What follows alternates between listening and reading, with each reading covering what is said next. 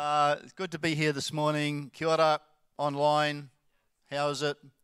And uh, how's it, everyone here?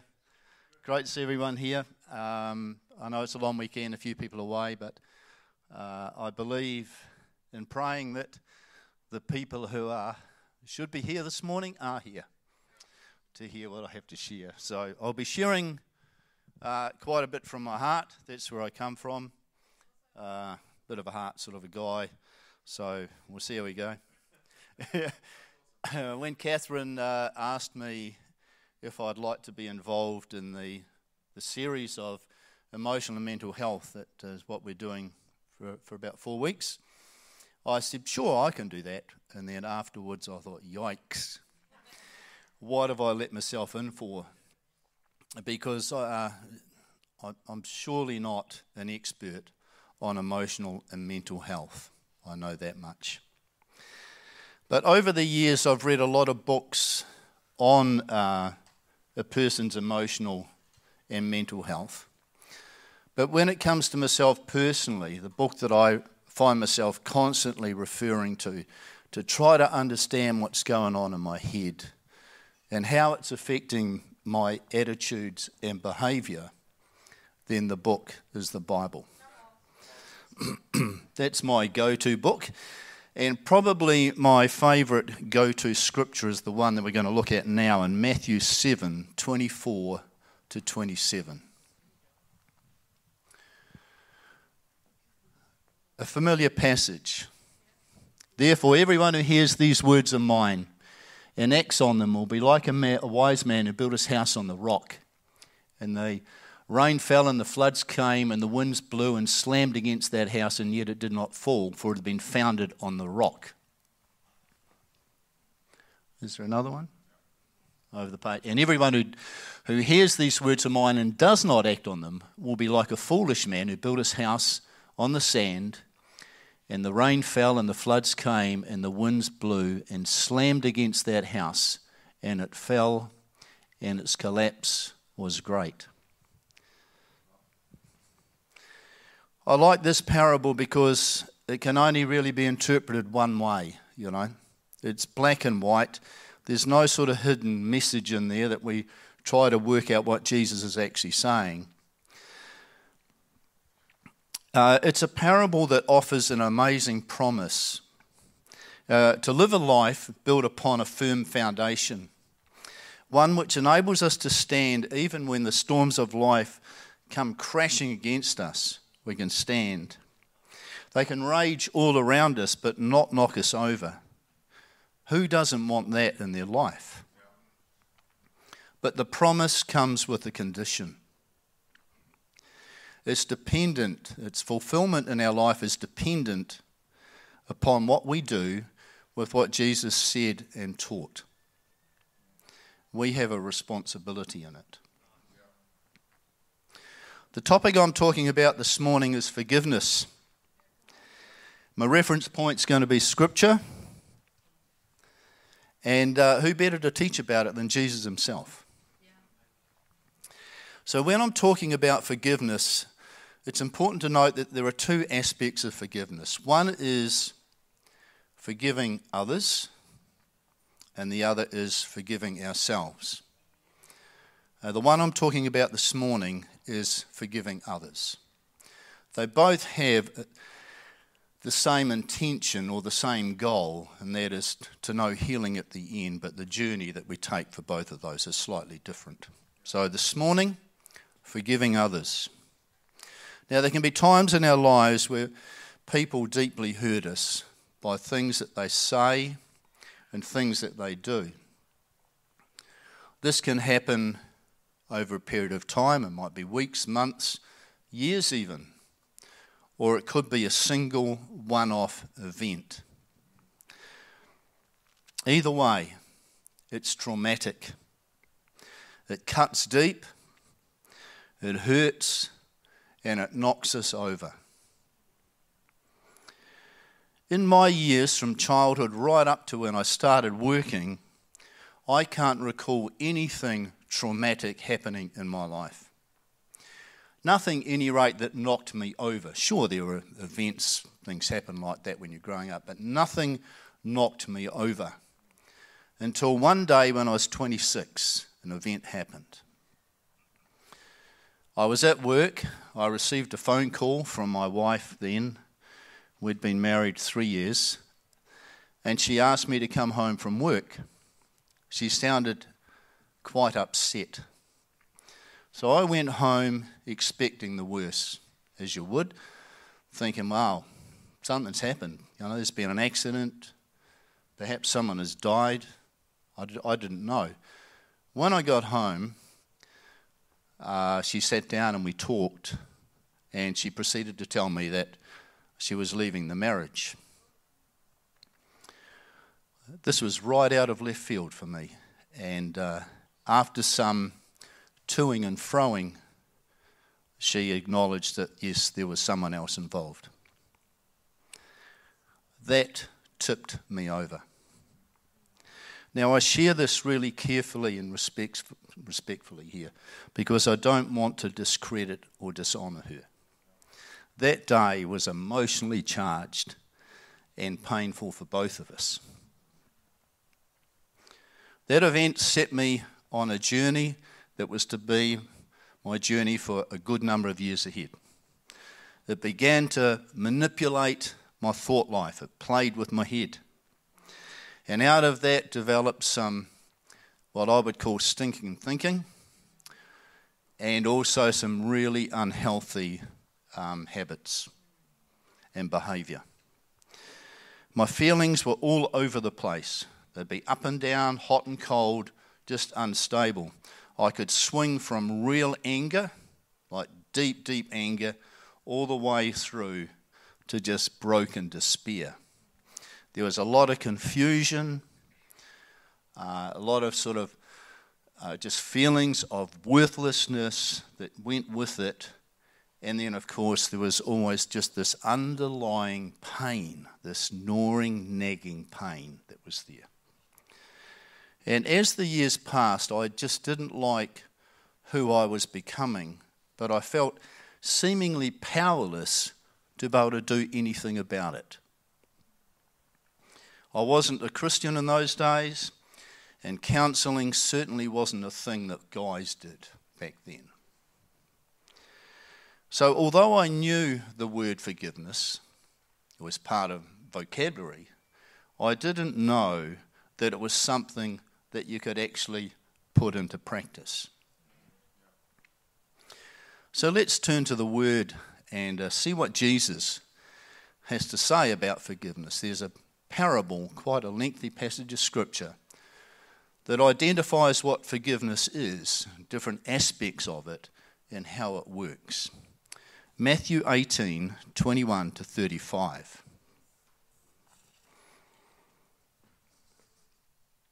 Yep, reading from the New Living Translation. Then Peter came to him and asked, Lord, how often should I forgive someone who sins against me? Seven times? No, not seven times, Jesus replied, but 77 times. Or, sorry, 70 times seven. Uh, therefore, the kingdom of heaven can be compared to a king who decided to bring his accounts up to date with servants who borrowed money from him. In the process, one of his debtors was brought in who owed him millions of dollars.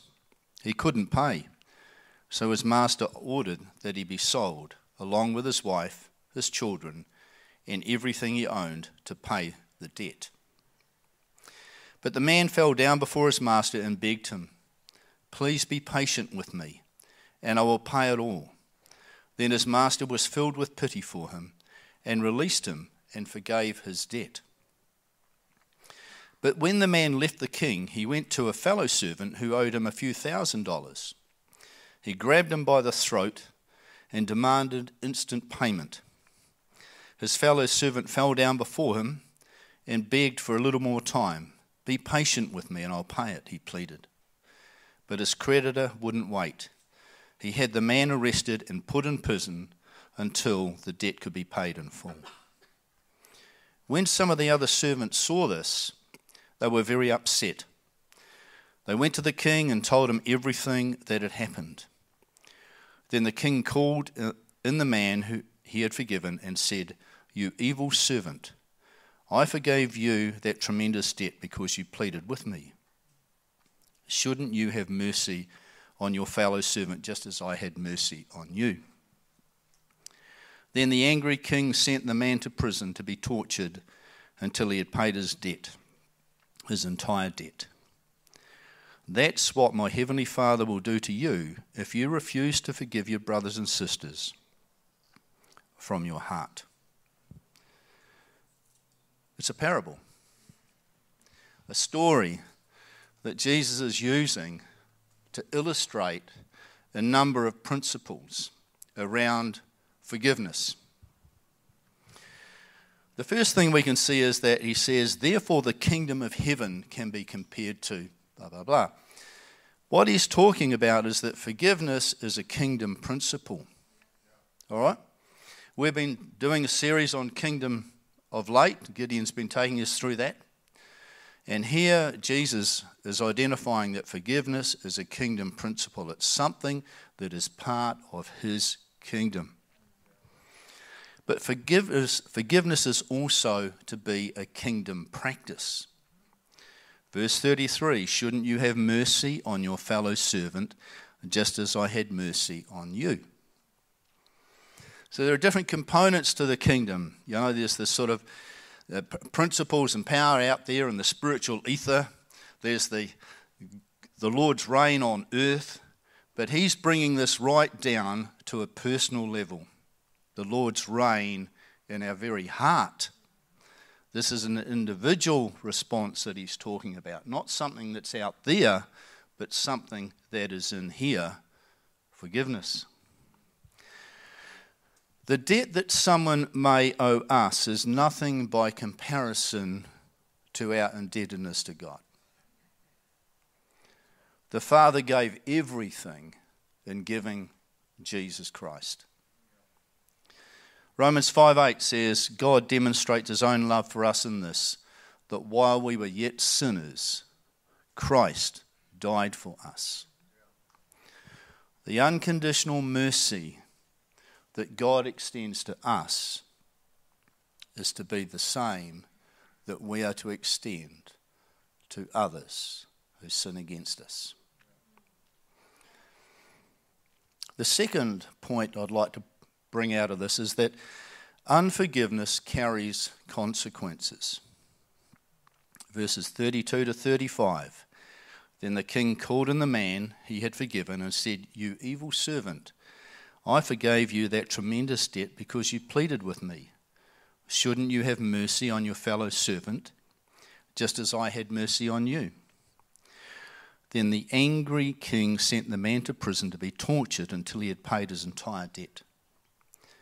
That's what my heavenly Father will do to you if you refuse, refuse to forgive your brothers and sisters from your heart. Where it says sent the man to prison to be tortured, some other translations use the word there tormented. Tortured or tormented. So, what's Jesus actually saying here? I don't believe for one moment that he's suggesting that God hands us over to the devil if we don't forgive someone. No, this is a parable, it's a word picture that he's painting of what it's like if there is unforgiveness, if we're unforgiving. The principle being that the consequences of, our, of us not forgiving brings with it torture and torment to us. Torment that plays with our head and manipulates our feelings. Thoughts and feelings that lock us up. That's what he's talking about with the language that he's using and the picture that he's painting. In the parable, we don't know why the man didn't forgive. It's not clear, it's not pointed out there. But I once heard this that where a person says, I can't do anything about it, they're often just meaning, I'm choosing not to do anything about it. Forgiveness is a choice.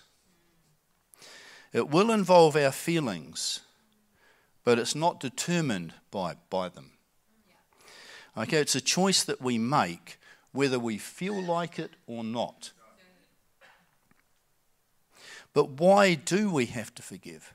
Why can't we just move on? Because it's the exercise of forgiveness that sets us free so that we can move on. Forgiveness is not about letting the offender off the hook, which is often a false belief. That's a lie. It's not about letting the offender off the hook. That's their own journey that they have to walk and work through. Forgiveness is about letting ourselves free so that we can move on. Uh, that the offences that were done against us no longer influence and manipulate our thought life and our feelings. Another point from this parable is that forgiveness is an act of the will. It comes from the heart. Said there, Verse 35 Unless you forgive your brother and sister from the heart. Now, there's a little para, uh, proverb, Proverbs 4:23, uh, and the New Living Translation says, "Guard your heart above all else, for it determines the course of your life." If we choose not to forgive, then we can expect that to influence the course of our life. It's as simple as that. It's not God punishing us. Okay? It's just the consequences of our will. Seven years on from that eventful day in my life, God, by His mercy and grace, intervened. I'd been visiting a church for a wee while, and when one Sunday night I gave my life to the Lord. Yeah, that's, that's grace. That's amazing grace. Yeah. Uh, and a short time after that, I was divorced by this time, but I sensed that I was to forgive my ex wife. I sat down and wrote her a letter. I won't, and I can't divulge what was in the letter, except to say that what I felt was on my heart to share, I shared with her. Okay? A voice, uh, sort of at that time, I heard this voice. As I put this letter into the envelope and sealed it, this quiet, gentle inner voice that I'd never heard before said to me, It's complete. It's finished. You know? I now know that was the Holy Spirit. But I was, I was a new Christian. I was learning this stuff. Uh, now, at that time, I didn't understand what I'd just done. But that parable that we were looking at, right at the beginning, that teaching of Jesus, came out of a question that Peter one of his disciples asked him, Lord, how often should I forgive someone who sins against me? Seven times? No, not seven times, Jesus replied, but 77, 70 times seven. Some translations say 77, some say 70 times seven.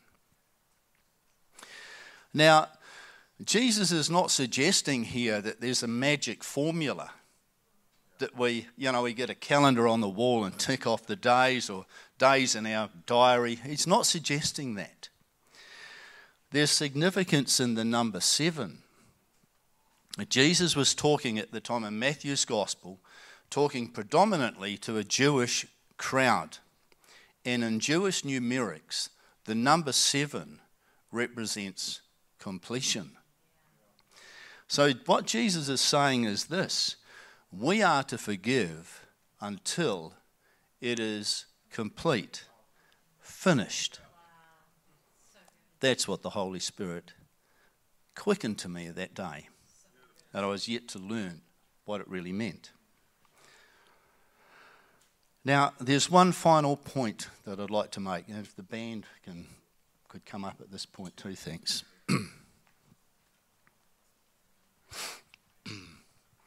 that this final point is this, but it's an important one that forgiveness is not our healing. Forgiveness just by itself is not our healing, but what it does is it positions us so that we might begin to know and experience our healing. That was the case in my life.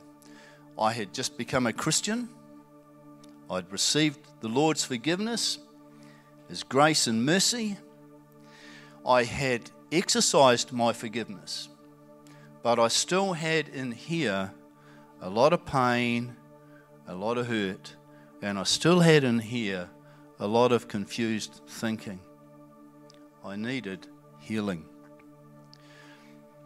If an event from a person's past still negatively and painfully affects them today, then it is not in their past. It is still very much alive and active in their present life. And Jesus wants us to know healing for that. Revelation 3:20, a well-known scripture. Behold, I stand at the door and knock. And if anyone hears my voice and opens the door, I will come in and dine with him and, and they with me. This is the words of Jesus, Jesus himself speaking. Now, that passage of scripture is often used in reference to the new Christian coming to Christ, you know, God's knocking on the person's heart and they respond. But in the context of Scripture, it was written to the Christian because it was in the form of a letter that Jesus had for a church. He had numbers of letters for different churches. You can read it in the book of Revelation, beginning there. And so that letter and that scripture there applies to the church which is you and me. It applies to us. We may have invited Christ into our lives, but still have room, rooms even, in our hearts that are firmly locked. These are the places we don't want to go to. These are the places that we want to hide from. We don't want to even go there anymore. We've just parked them up and locked them up in there. And Jesus stands on the door, outside that door of that room, and knocks on the door. You see, the key thing with this is where are we standing? We know where He's standing, but where are we standing? We're not on the outside with Him looking at a door and He's not turning saying, Hey, what's that door? You know, He's not doing that. We're on the inside. We're on the other side of the door. And if we're on the other side of the door, we're in the very room of the stuff that we don't want the room of pain, the room of shame, the room of fear, the room of torment. We're in there, locked in there. And Jesus knocks on the door and says, Will you invite me in? Forgiveness is a key that can open that door for people. It's not the only key, there are a number of other keys, but to, this morning I'm talking about forgiveness. Forgiveness is a key that can open that door. For Jesus to come in, then to bring us forgiveness and his mercy and his healing into the stuff that's in that room.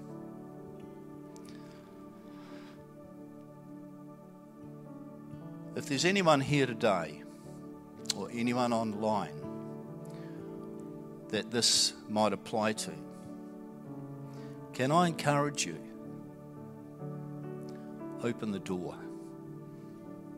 Exercise the forgiveness that will open that door in your heart to let Jesus come in with the fullness of his mercy and healing. Lord Jesus, from you and through you and to you are all things. All things to your glory, always and forever. Amen.